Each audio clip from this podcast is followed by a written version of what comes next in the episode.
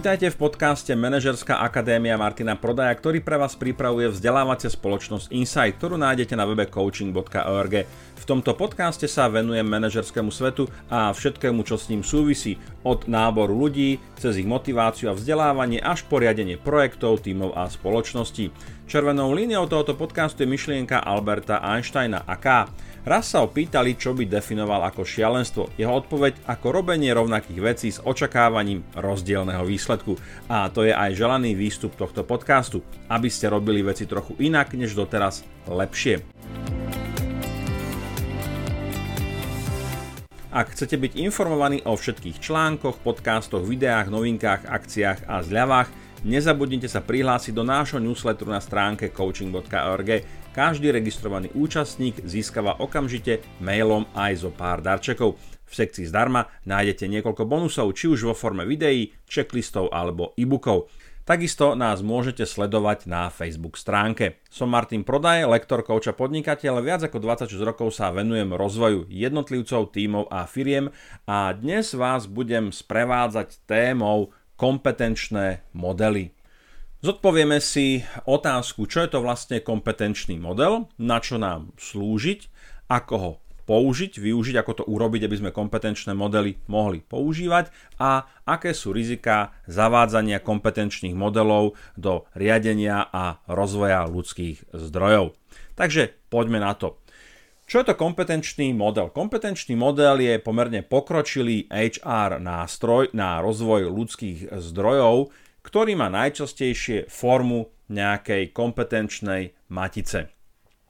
Veľmi často sa vo firmách, keď dizajnujem nejaké vzdelávanie alebo coaching, stretávam s tým, že pre manažerov alebo majiteľov firiem je veľmi ťažké odpovedať na niekoľko otázok. Predovšetkým, ak sa budeme baviť o rozvoji nejakej zručnosti, kompetencie alebo znalostí, tak veľmi ťažko odpovedajú na otázku, na akej úrovni daný jednotlivec, tím alebo spoločnosť sa vôbec nachádza.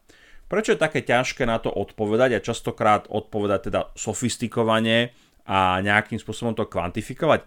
Pretože veľmi často chýba nejaký benchmark, chýba nejaký dátový bod, chýba nejaká úroveň, voči ktorej by sme daného človeka mohli porovnávať. Chýba nám nejaké meritko, nejaké kritérium. Potom sa veľmi často stretávame s takým rozpačitým krútením hlavou a mykaním plecami, keď sa pýtam napríklad na rozvoj. V akých oblastiach, akých zamestnancov budeme rozvíjať? Aké kompetencie budeme rozvíjať? Aké nástroje pri tom použijeme? Kam chceme z dlhodobého hľadiska rozvoj našich ľudí smerovať? Aká je tendencia? Aký je trend? A opäť sa stretávam s tým, že jednoducho na tieto otázky opäť manažéri, majitelia firiem nevedia úplne celkom presne odpovedať, respektíve častokrát tak trošku strieľajú od boku, pretože opäť, ako som povedal pred chvíľkou, nemajú nejaký referenčný bod, nevedia oprieť svoje vyjadrenia o niečo konkrétne, o nejakú metriku, o nejakú kotvu, ktorá by im pomohla naozaj, či už je to hodnotenie, riadenie, nejakým spôsobom zakotviť v niečom. A aby sme sa vyhli takýmto situáciám, aby naozaj sme vedeli povedať, čo vlastne u našich ľudí vo firme, v tíme chceme rozvíjať, ujasniť si v tom, čo chceme rozvíjať, na akej úrovni sa to nachádza, aké nástroje chceme použiť na rozvoj a ako to kvantifikovať, tak na toto všetko vlastne slúži kompetenčný model. Ja som použil také veľmi jednoduché akoby pohľady na práve tie konkrétne situácie, kedy neviem ako hodnotiteľ alebo ako dizajner nejakého rozvojového programu sa dostať k odpovediam, pretože majitelia, manažeri nemajú ten nástroj, nemajú tie dáta, nemajú tú platformu, na ktorej by sa tie dáta zbierali a z ktorých by mohli čerpať a na základe ktorých by mi mohli odpovedať. Čiže keby som to, a to sa samozrejme nejedná len o spomenuté príklady, ktoré som hovoril, ale mohli by sme to naozaj natiahnuť, že dobre postavený a dobre nadizajnovaný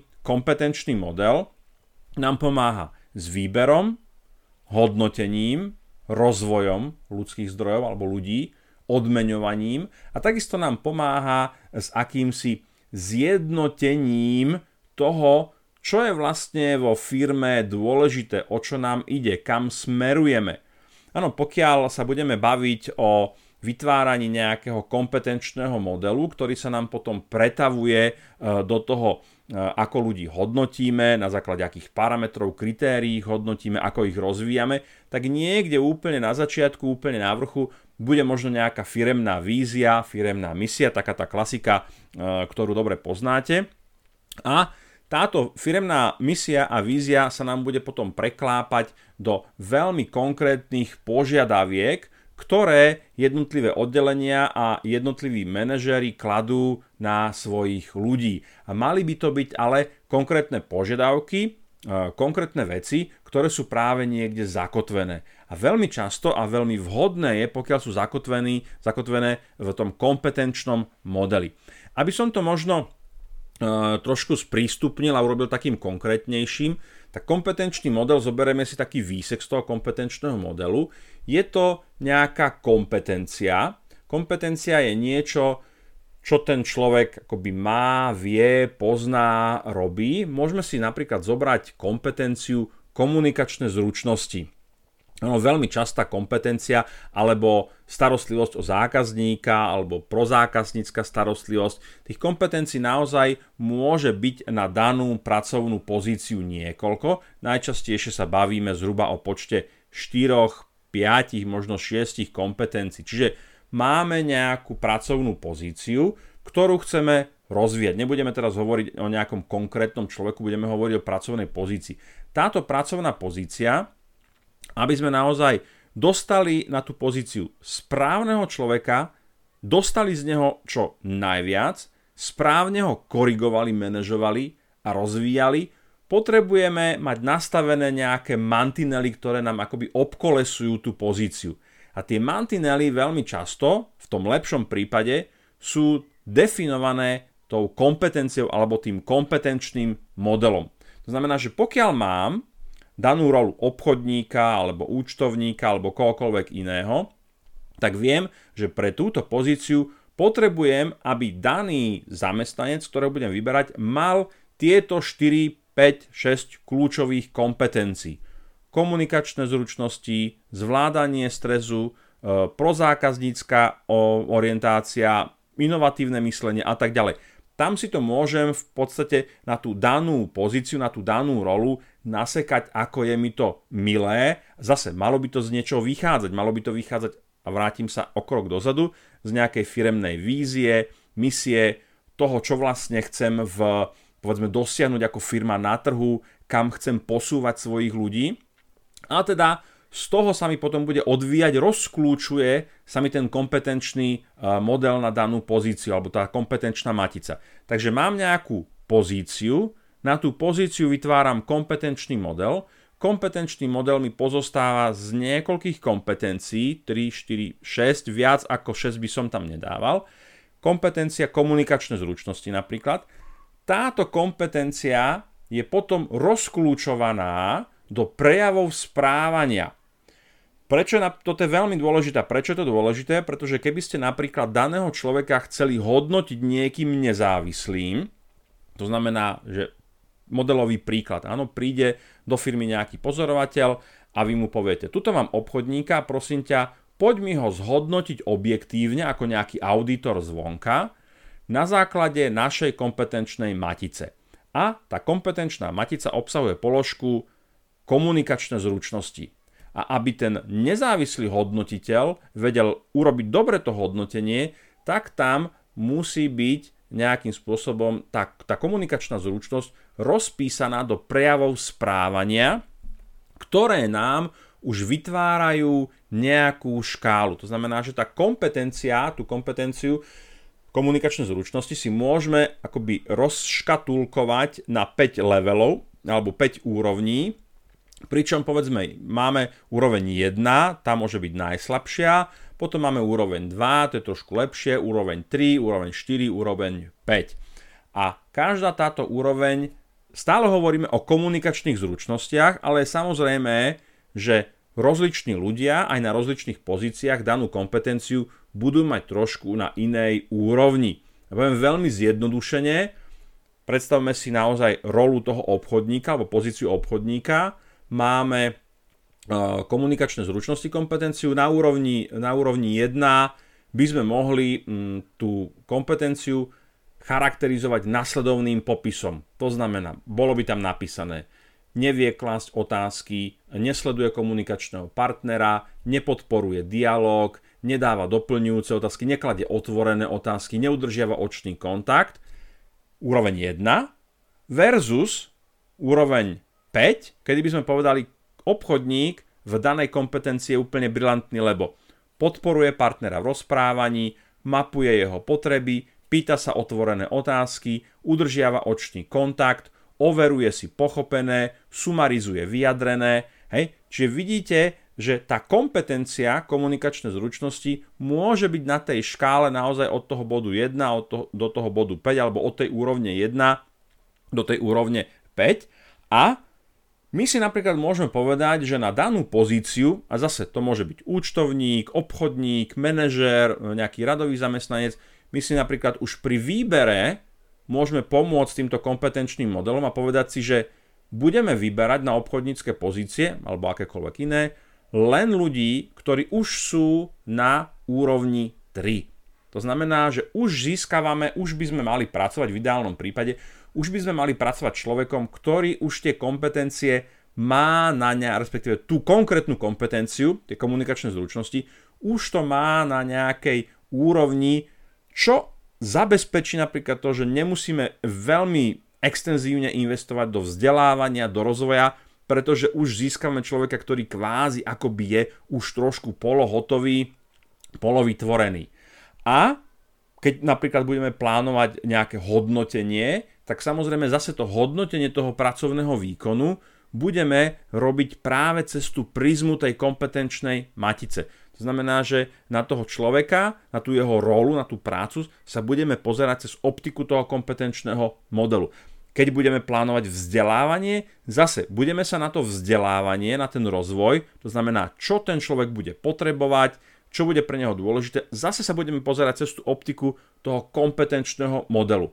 Čiže vidíte, že keď to máme dobre uchopené, tak skutočne pokrývame výber, hodnotenie, rozvoj, odmeňovanie, zjednotenie tých pozícií vo firme, čo je naozaj akoby veľmi významný pridaný efekt toho, že ten kompetenčný model máme. Ako to urobiť s tým kompetenčným modelom? Není to úplne easy peasy task. Ja som na začiatku povedal, že sa jedná o pomerne sofistikovaný alebo taký pokročilejší nástroj rozvoja ľudských zdrojov, pretože nejde len o to, že si vyberáte pozície, na ktoré budete vytvárať kompetenčný model. To by možno bola tá jednoduchšia časť. Ale vy takisto musíte rozmýšľať nad tým, že ako na tvorbu kompetenčného modelu naviažete ostatné procesy vo firme. A to je tá komplikovanejšia časť, že veľmi často sa stáva, že máme povedzme akoby 3 základné kategórie alebo 4 základné kategórie pozícií vo firme, vytvoríme kompetenčné modely a tam nám to zhasne, že strávime nad tým XY človekohodín, babreme sa s tými kompetenciami, s popiskami, s rozklúčovaním do správania a tak ďalej, ale nakoniec sa stane to, že to niekde založí niekde do šanónu, urobí sa niekde na HR nejaká fajka, ale keď napríklad príde na lámanie chleba a začnú sa hodnotiace rozhovory, tak zrazu zistíme, že napríklad hodnotiace hárky, ktoré tu máme x rokov, tak nereflektujú ten nový vytvorený kompetenčný model, lebo sa tam vôbec tie kompetencie nenachádzajú. Rovnako potom aj vzdelávanie. Chceme plánovať vzdelávanie, ale jednoducho nemáme to prepojené s kompetenčným modelom a jednoducho zase nám to niekde leží, sadá na to prach. A toto je práve takéto veľké riziko tvorby alebo vytvárania toho kompetenčného modelu, že klasika stáva sa, ľudia idú na školenie, kompetenčné modely, dáva im to zmysel, má to hlavu a petu, pekne tie kolieska do seba zapadajú, tak sa na to vrhnú, áno, s tým nadšením. A teraz ale treba ako adaptovať aj nejaké odmeňovanie, treba adaptovať alebo updateovať hodnotiaci proces a tak ďalej. a už sa nám začína nabalovať XY rozličných aktivít a činností, ktoré je vôbec potrebné urobiť, aby sme ten kompetenčný model dotiahli tak povediac do konca, pretože ten finálny výsledok toho dobrého kompetenčného modelu je, že dobre ľudí vyberáme, dobre ich hodnotíme, dobre ich rozvíjame a dobre ich odmenujeme, a to dobre mám na mysli to, že to je niekde zakotvené. Že keď za nami niekto príde, povedzme majiteľ firmy alebo vzdelávacia agentúra a potrebuje nejaké vstupy pre vzdelávanie, tak vieme veľmi precízne odpovedať na to, v čom sú naši ľudia dobrí, v čom nie sú úplne dobrí, kam sa ako firma chceme dostať, kam smerujeme, aké sú naše vízie, ktoré kompetencie potrebujeme rozvíjať, či máme napríklad, keby sme z toho hodnotenia získali nejaké sumárne číslo za celú firmu, či napríklad progredujeme alebo regredujeme. A to všetko sú otázky, na ktoré vieme dať odpoveď, pokiaľ máme dobre nastavený alebo dobre vytvorený kompetenčný model, ktorého používanie nám potom vyplúva tie dáta, s ktorými môžeme pracovať a na základe ktorých naozaj či už toho jednotlivca, alebo ten tím, alebo celú firmu môžeme posúvať dopredu. Verím, že uvedená téma bola pre vás užitočná a zmysluplná, prípadne, že vám minimálne nasadila chrobáka do hlavy. Ak máte nápad na tému, otázku alebo pripomienku, tak ich očakávame na našej web stránke coaching.org alebo na našom Facebooku. Ak chcete byť informovaní o nových častiach tohto podcastu, tak si ho pridajte do svojej podcast aplikácie, napríklad do Spotify. No a nezabudnite, že každú z diskutovaných tém vieme pre vás zabezpečiť formou školenia, workshopu, coachingu alebo e-learningového programu. Ak chcete vedieť viac, objednajte si nezáväznú bezplatnú konzultáciu na coaching.org. Majte sa dobre a nech sa vám vo vašom manažerskom svete darí.